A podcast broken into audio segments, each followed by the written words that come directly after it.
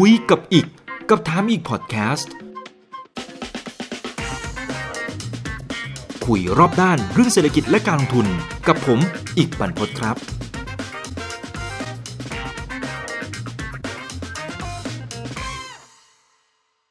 เท่าที่ผมพูดคุยกับผู้จัดการกองทุนแล้วก็ H Fund นะในช่วง สองถึงสาม สัปดาห์ที่ผ่านมานะครับก็เลยได้หลายมุมมองที่อยากจะมาเล่าสู่กันฟัง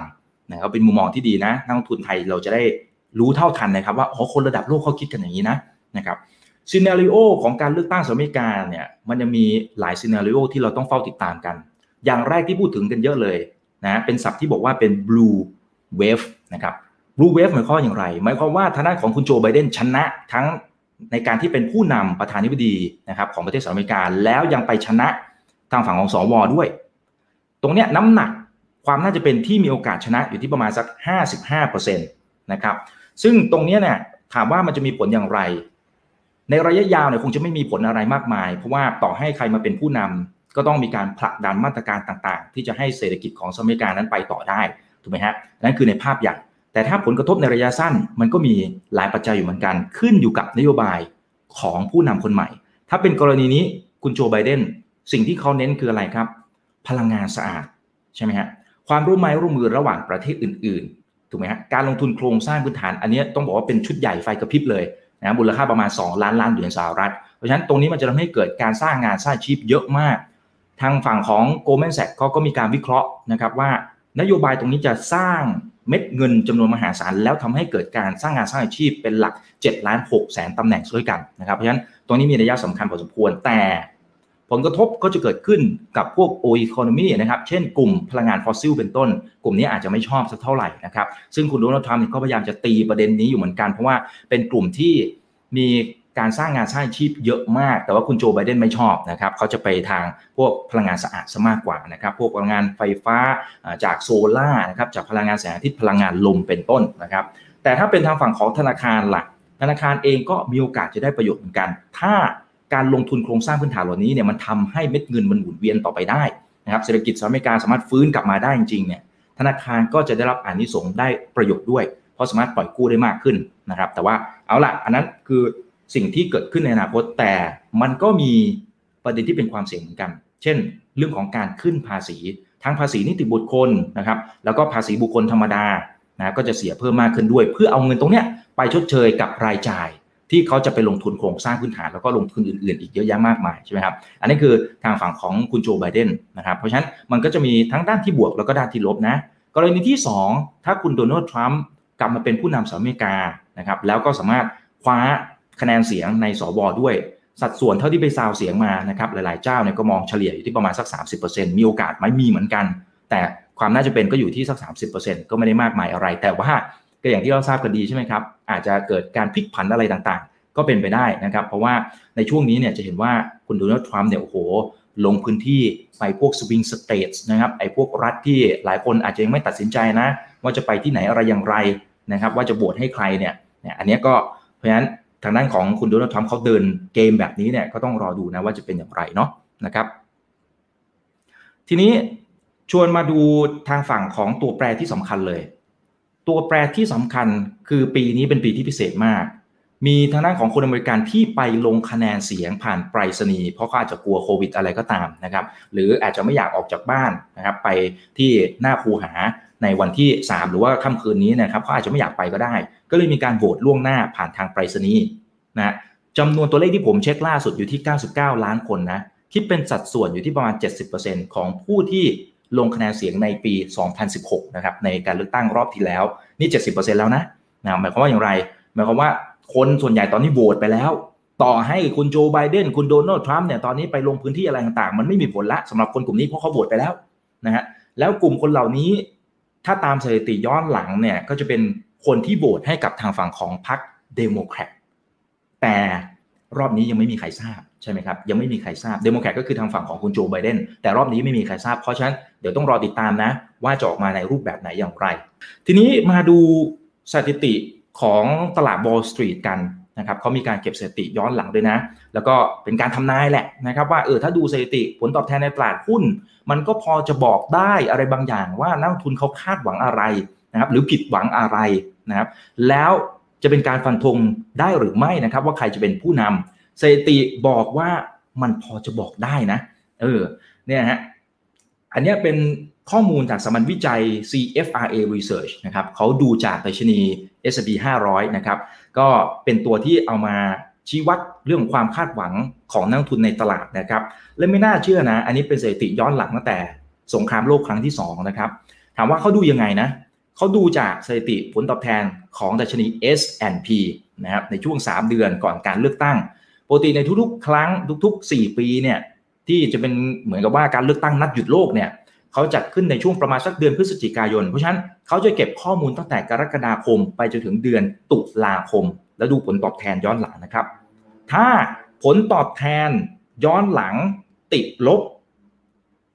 ไม่น่าเชื่อนะครับว่าคนที่เป็นผู้นำสมัยการณสมัยนั้นเนี่ยถ้ามาลงเลือกตั้งสมัยที่สองเนี่ยจะแพ้นะและแพ้สัดส่วน แปดสิบแปดเปอร์เซ็นต์ เลยนะในทางกลับกันถ้าผลตอบแทนในช่วงสามเดือนนี้ช่วงหัวเรี่ยวหัวต่อนี้ผลตอบแทนเป็นบวกนั่นหมายความว่าอะไรครับหมายความว่าเขาอาจจะพึงพอใจในผลงานของประธานาธิบดีในสมัยนั้นนะครับก็มีโอกาสที่จะชนะการเลือกตั้งกลับมาเป็นผู้นำสมัยที่สองสัดส่วนตรงนี้คือ แปดสิบสองเปอร์เซ็นต์ ถามว่าปีนี้เป็นอย่างไรตัวเลขที่ไปเก็บมาตั้งแต่สามสิบเอ็ดกรกฎาคมจนถึงสามสิบเอ็ดตุลาคมสองพันห้าร้อยหกสิบสามเนี่ยสามเดือนก่อนหน้านี้นะครับปรากฏว่าผลตอบแทนติดลบเล็กน้อยครับ ศูนย์จุดศูนย์สี่เปอร์เซ็นต์ จริงๆก็ติดลบไม่ได้เยอะอะไรใช่ไหมฮะนั่นหมายความว่าอะไรถ้าเราเชื่อตามสถิตินี้นะหมายความว่าคนที่เป็นประธานาธิบดีคนปัจจุบันก็คือคุณโดนัลด์ทรัมป์มีโอกาสที่จะแพ้การเลือกตั้ง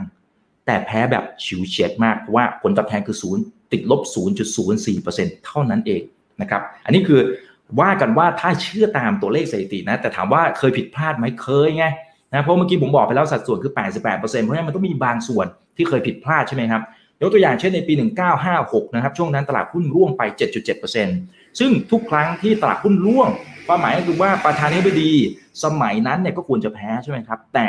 สมัยนั้นคือคุณไดไวท์ไอเซนฮาวเวอร์นะครับปรากฏว่าสามารถชนะคู่แข่งขันได้นะครับก็กลับมาเป็นผู้นำสมัยสองเพราะฉะนั้นอ่ะก็ก็ว่ากันไปตัวเลขสถิติส่วนใหญ่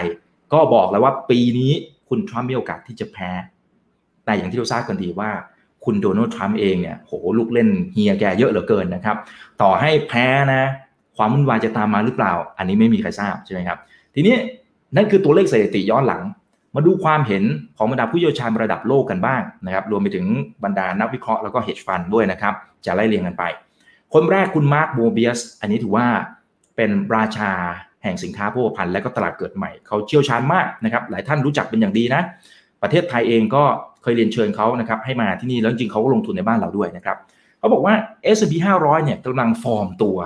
เป็นแบบ Double Top คนไหนที่เรียนทางกราฟทางเทคนิคมาเนี่ยจะเข้าใจแล้วไปดูกราฟย้อนหลังก็ได้จะเห็นว่า เอส แอนด์ พี เนี่ยก่อนหน้านี้เนี่ยครับมันทำจุดสูงสุดใหม่เป็นวัติการแล้วมันก็โค้งลงแล้วมันก็กลับขึ้นไปใหม่ใช่ไหมครับแล้วมันก็ปรับตัวลดลงไปอีกนะฮะเป็น Double Top เป็นเหมือนภูเขาฮะเป็นเหมือนภูเขาซึ่งเขามองนะครับว่าตรงเนี้ยมันย่อลงมาตั้งแต่ช่วงก่อนการเลือกตั้งละแล้วมองว่าตรงนี้มันเป็นจุดหัวเลี้ยวหัวต่อที่สำคัญมากๆสิ่งที่สำคัญไม่ได้อยู่ที่ใครเป็นผู้ชนะการเลือกตั้งนะแต่สิ่งที่สำคัญคือ consequence นะครับหรือผลที่จะตามมาต่างหากความหมายคืออะไรความหมายคือถ้าสมมุติว่าคู่แข่งขันทั้งสองคนคุณโจไบเดนกับคุณโดนัลด์ทรัมป์ชนะเสียงไม่ขาดชนะเพียงแค่เล็กน้อยมีปัญหานะฮะถ้าสับทางสิ่งที่เขาคุยกันในวงการเนี่ยคือ contestedนะ contested election นะคือการเลือกตั้งที่มันโอ้ยืดเยื้อ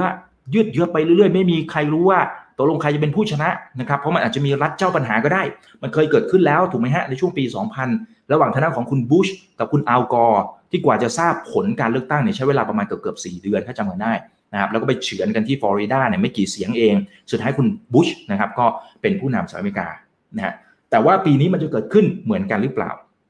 โดยเฉพาะไอ้ตัวที่ผมดอกจันไว้ตั้งแต่ตอนต้นนะครับที่มีคนมีการโหวตผ่านระบบไปรษณีย์ไปทั้งเก้าสิบเก้าล้านคนละจุดนี้สำคัญมากเพราะคุณโดนัลด์ทรัมป์เองก็พูดมาสักระยะหนึ่งละว่าการเลือกตั้งรูปแบบนี้ไม่อยากให้มีนะไอ้ที่ส่งทางไปรษณีย์มันอาจจะเกิดการโกงก็เป็นได้คือถ้าเฮียแกชนะเนี่ยก็คงไม่มาบอกหรอกว่ามีการโกงแต่ถ้าเฮียแกแพ้และแพ้ไม่ขาดนะถ้าแพ้ไม่ขาดเนี่ยมีโอกาสในการที่จะเอาตรงเนี้ยเอามาเป็นประเด็นเฮียแกเคยทวีตอยู่รอบหนึ่งซะด้วยซ้ จะไม่มีการ transfer อำนาจ transfer power แบบ peacefully นะอาจจะไม่เกิดการถ่ายโอนอำนาจให้กับรัฐบาลชุดถัดไปอย่างสันตินะถึงขั้นพูดอย่างนั้นเลยนะครับเป็นประโยคที่ผมว่าอันตรายเหมือนกันในขณะเดียวกัน Walmart ห้างค้าปลีกยักษ์ใหญ่ของประเทศสหรัฐอเมริกาก็เก็บเลยนะเก็บพวกกระสุนนะครับเก็บไอ้พวกปืนเนี่ยไม่ขายแล้วไม่วางบนเชลฟ์แล้วเพราะกลัวสถานการณ์แบบนั้นหรือทำเนียบขาวในช่วงเช้าคนไหนที่ตามข่าวก็จะเห็นว่าเขาสร้างรั้วสร้างกำแพงขึ้นมาแล้วนะเพราะเกรงว่าจะเกิดเหตุการณ์ความวุ่นวายและเอาไม่อยู่ลุกลามบานปลายเขาเตรียมเอาไว้ก่อนหวังว่าจะไม่เกิดนะครับหวังว่าจะไม่เกิดแต่ว่านั่นคือสิ่งที่นักลงทุนระดับโลกเองเขาก็คอนเซิร์นเขาก็กังวลอยู่เหมือนกันนะทีนี้มาต่อครับคณะกรรมการคุณ Mark Mobius บอกว่าถ้าโจไบเดนชนะการเลือกตั้งอันนี้อาจจะมองกลับข้างจากนักวิเคราะห์หลายๆคนนะถ้าโจไบเดนชนะการเลือกตั้งตลาดหุ้นทั้งโลกและตลาดอเมริกาจะร่วงครับแต่จะเป็นการร่วงเพียงแค่ระยะสั้นเท่านั้นเพราะต้องรอดูว่านโยบายของคุณโจไบเดนจะเป็นอย่างไรตัวที่เขาอยากให้มองก็คือเรื่องของการขึ้นภาษีนิติบุคคลถ้าคุณโจไบเดนยอมถอยตรงนี้ลงมาเล็กน้อยนะก็จะเป็นผลบวกต่อตลาดหุ้นทั้งในสหรัฐอเมริกาแล้วก็ของทั้งโลกเลยนะครับซึ่งตรงนี้เนี่ยเป็นจุดที่สำคัญมากนะครับเพราะเขามองว่าโอเคมีความจำเป็นแหละที่จะไปขึ้นภาษีเพื่อชดเชยกับรายจ่ายที่กำลังจะตามมาแต่ในมุมของการลงทุนเนี่ยมันก็แหมใช่ไหมฮะกำไรมันก็จะลดลงงั้นมันก็จะส่งผลต่อเซนติเมนต์แต่โอเคมันนี่นี่มันคือผลกระทบเพียงแค่ระยะสั้นแต่อย่างไรก็ตามถามว่ามองเห็นโอกาสไหมเขามองเห็นนะแล้วเขามองว่าหุ้นกลุ่มเทคโนโลยีมีโอกาสที่จะไปต่อได้แต่ต้องเลือกตัวนะไม่ใช่ทุกตัวที่จะไปต่อนะครับไม่ว่าจะเป็นทางด้านของพวกกลุ่มแฟงนะฮะ Facebook Amazon Microsoft Netflix นะครับ Alphabet หรือว่า Google เนี่ยนะมีโอกาสที่ไปต่อได้ก็จริงแต่กลุ่มนี้เนี่ยขอติดเอาไว้ก่อนเขาอาจจะไม่ชอบในแง่ของ valuation นะครับ valuation อาจจะค่อนข้างจะแพงละนะครับแต่ว่าพื้นฐานโอเคมีโอกาสไปต่อได้แน่ๆถ้าร่วงลงมาอาจจะเข้าไปเก็บแต่กลุ่มที่เขาชอบมากก็คือพวก semiconductor แล้วก็กลุ่ม cloud ถามว่าเพราะอะไรครับเพราะตอนนี้มันถือว่าเป็น mega trend super mega trend ที่ทุกธุรกิจตอนนี้มันล้อๆกันไป เอ ไอ กำลังมา ห้าจี กำลังมานะครับ Internet of Things กำลังมาซึ่งเบื้องหลังของเทคโนโลยีพวกนี้เนี่ยมันใช้ Semiconductor แล้วมันก็ต้องใช้พวก เอ ไอ มันก็ต้องใช้พวก Cloud นะเพราะฉะนั้นนี่คือกลุ่มที่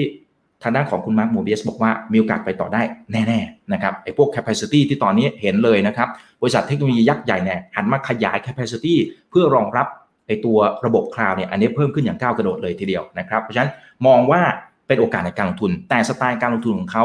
กรอบระยะเวลาคือห้าปีนะครับไม่ได้มองแค่ปีสองปีนะอันนั้นไม่รู้เหมือนกับพวกเราหรือเปล่านะครับเครดิตสวิสนะครับนักวิเคราะห์เขามองอย่างไร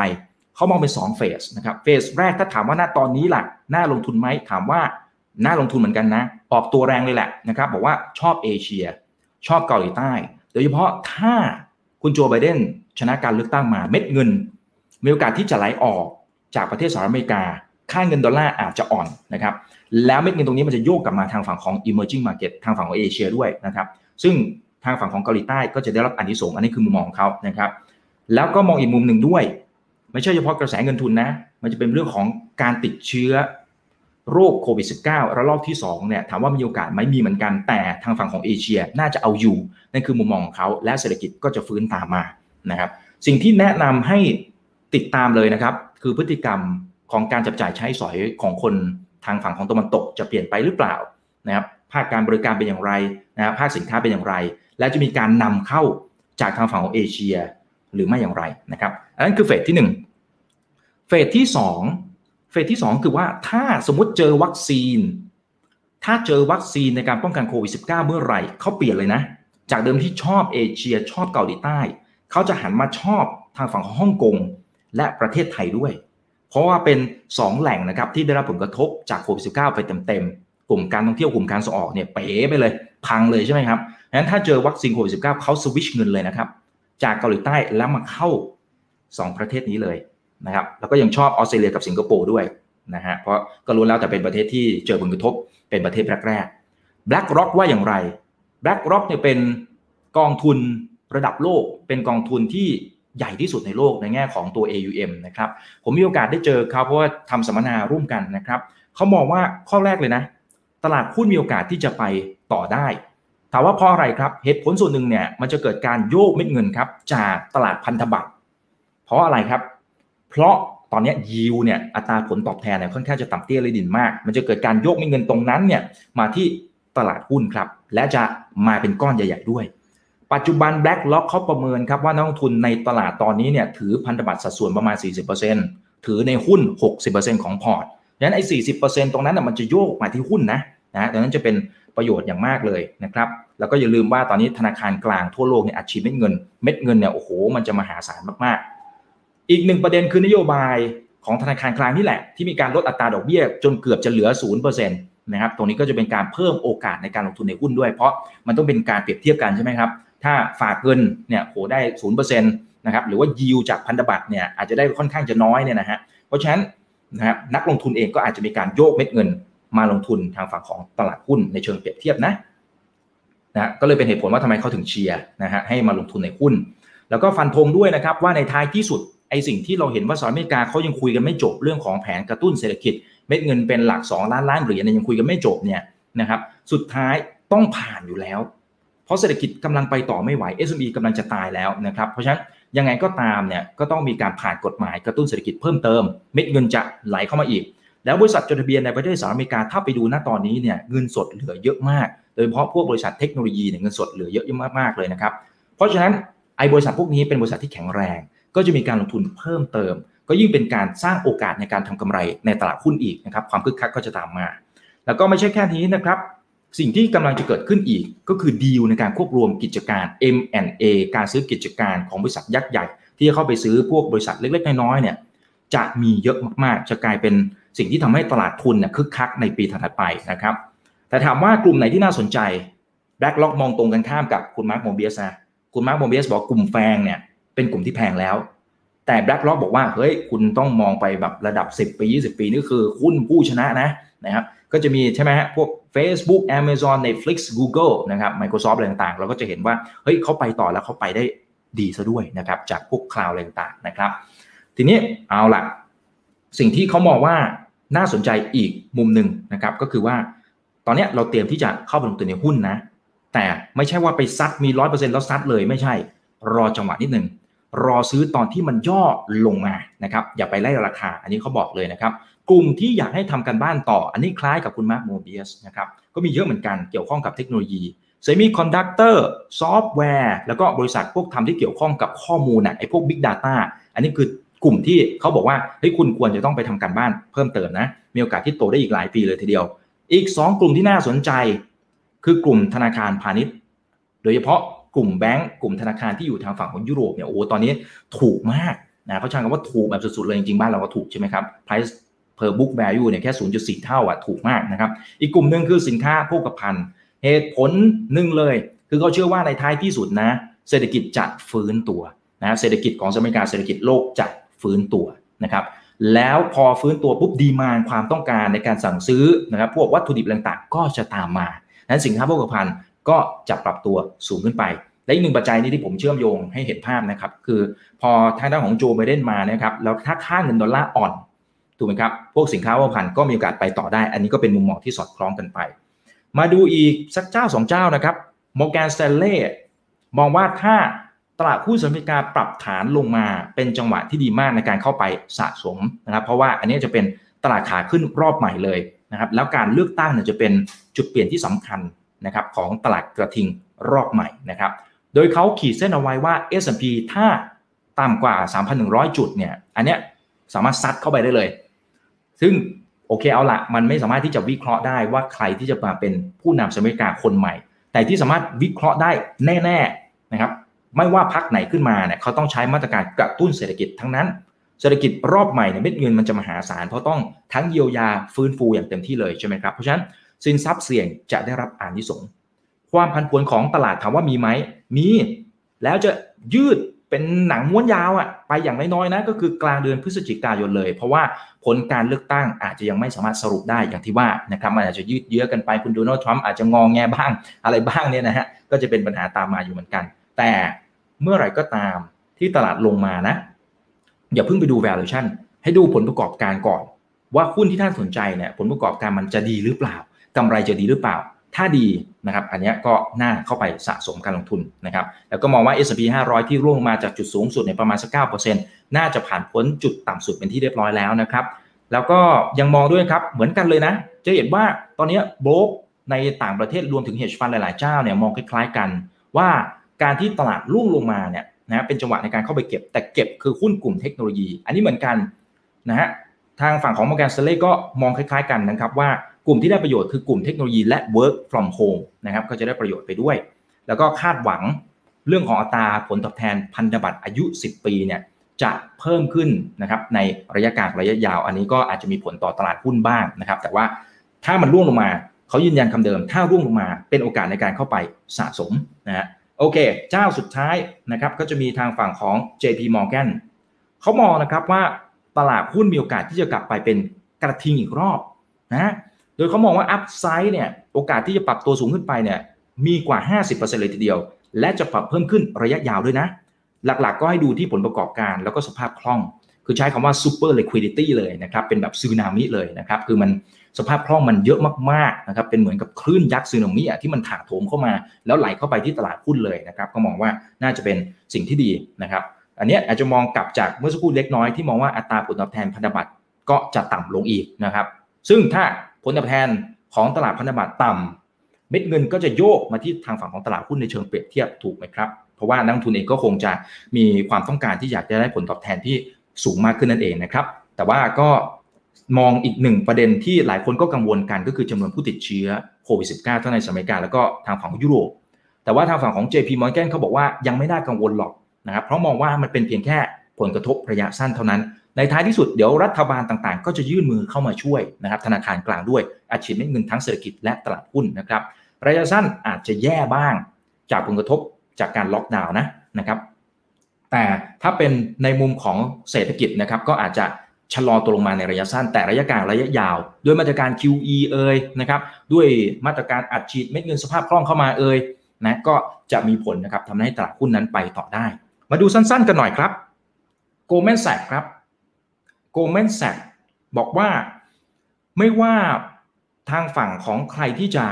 ขึ้นมาเป็นผู้นำเนี่ยถามว่าผลกระทบในระยะยาวมีไหมนะครับอาจจะไม่มากแต่ผลกระทบระยะสั้นเนี่ยต้องขึ้นอยู่กับว่าใครเป็นผู้นำถ้าเป็นทางฝั่งของพรรคเดโมแครตชนะคว้าชัยชนะอย่างที่ว่าที่บอกว่าเป็น Blue Wave เลยนะครับคือเดโมแครตเขาสีน้ำเงินใช่ไหมครับถ้าเขาชนะทั้งตัวสสนะครับแล้วก็สวเนี่ยคือมันเป็นเวฟของทางฝั่งของสีน้ำเงินเนี่ยนะครับตรงนี้จะเป็นผลบวกต่อหุ้นเนี่ยเขามองตรงข้ามกับหลายๆคนนะครับถามว่าเพราะอะไรถึงแม้ว่าคุณไบเดนเขาจะขึ้นภาษีนิติบุคคลและขึ้นภาษีฐานะของบุคคลธรรมดาซึ่งส่วนใหญ่ตลาดหุ้นไม่ค่อยชอบอันนี้เขาไม่เถียงนะครับแต่ว่าผลกระทบมันคือระยะสั้นแต่อย่าลืมว่าคุณไบเดนเนี่ยเขาใช้มาตรการกระตุ้นเศรษฐกิจล็อตใหญ่มากสองล้านล้านเหรียญสหรัฐนะครับแล้วก็จะใช้ทันทีเลยหลังจากที่สาบานตนเข้ามาเป็นผู้นำซึ่งเขาว่ากันว่าคือยี่สิบมกราคมถ้าไม่มีอะไรผิดพลาดนะครับซึ่งตรงนี้ก็จะสามารถชดเชยนะครับในเรื่องของผลเสียผลกระทบที่เกิดจากการขึ้นตัวภาษีได้นะครับนอกจากนี้เขาก็มองนะครับว่าถ้าไบเดนถ้าไบเดนชนะเนี่ยนะครับก็จะมีผลดีมากๆในหลากหลายเซกเตอร์นะไม่ว่าจะเป็นโครงสร้างพื้นฐานธุรกิจที่เกี่ยวข้องกับการเปลี่ยนแปลงสภาพภูมิอากาศ climate change นะฮะเรื่องของสุขภาพเรื่องของการศึกษาก็จะส่งผลดีต่อประเทศของเขาในการยกระดับขีดความสามารถในการแข่งขันระยะยาวแล้วก็ไปสอดคล้องกับความเห็นของ Moody's Analytics ด้วยคือเขามองว่าถ้าใช้แผนในการกระตุ้นเศรษฐกิจชุดใหญ่ของไบเดนจะสร้างงานสร้างอาชีพให้กับคนอเมริกันเยอะมากๆ เจ็ดล้านสี่แสน คนปีสองพันยี่สิบสองเนี่ยจะทำให้มีการ full employment เลยนะครับคือการจ้างงานแบบเต็มศักยภาพของเศรษฐกิจซึ่งเร็วกว่านโยบายเศรษฐกิจของคุณทรัมป์ซะอีกนะครับเนี่ยตรงนี้ก็ก็ถือว่าเป็นอีกหลากหลายมุมมองที่นำมาฝากกันผมกล่าวโดยสรุปเลยนะครับส่วนใหญ่มองว่าตลาดหุ้นมีความผันผวนแน่ๆและสิ่งที่ไม่อยากเห็นแต่มีโอกาสเป็นไปได้ก็คือ contested election นะครับคือการที่ฝ่ายใดฝ่ายหนึ่งไม่สามารถชนะคู่แข่งได้อย่างขาดลอยและมันจะเป็นประเด็นปัญหาอาจจะเกิดการฟ้องร้องต่างๆตามมาและทำให้ไม่สามารถประกาศผู้ชนะได้ในระยะเวลาอันสั้นอาจจะใช้เวลาหลายเดือนตรงนั้นเกิดปัญหาแน่ๆนะครับทั้งความวุ่นวายทางสังคมเศรษฐกิจอะไรก็จะตามมานะครับแล้วสิ่งที่เขามองกันเหมือนกันคล้ายๆกันเลยคือกลุ่มเทคโนโลยีเป็นกลุ่มที่น่าสนใจแต่ต้องเลือกลงทุนกลุ่มที่มองว่าไปต่อได้ก็จะมีเซมิคอนดักเตอร์กลุ่มคลาวด์และ เอ ไอ Big Data อันนี้คล้ายๆกันนะเพียงแต่ว่าเรื่องของ valuation ก็ว่ากันไปถ้าแพงเราก็รอหน่อยอย่าไปไล่ราคานะครับนี่คือสิ่งที่นำมาฝากกันในวันนี้นะครับอย่าลืมนะครับว่าเริ่มต้นวันนี้ดีที่สุดขอให้ทุกท่านโชคดีและขอให้มีเสรีภาพในการใช้ชีวิตผมอีกบรรพตครับ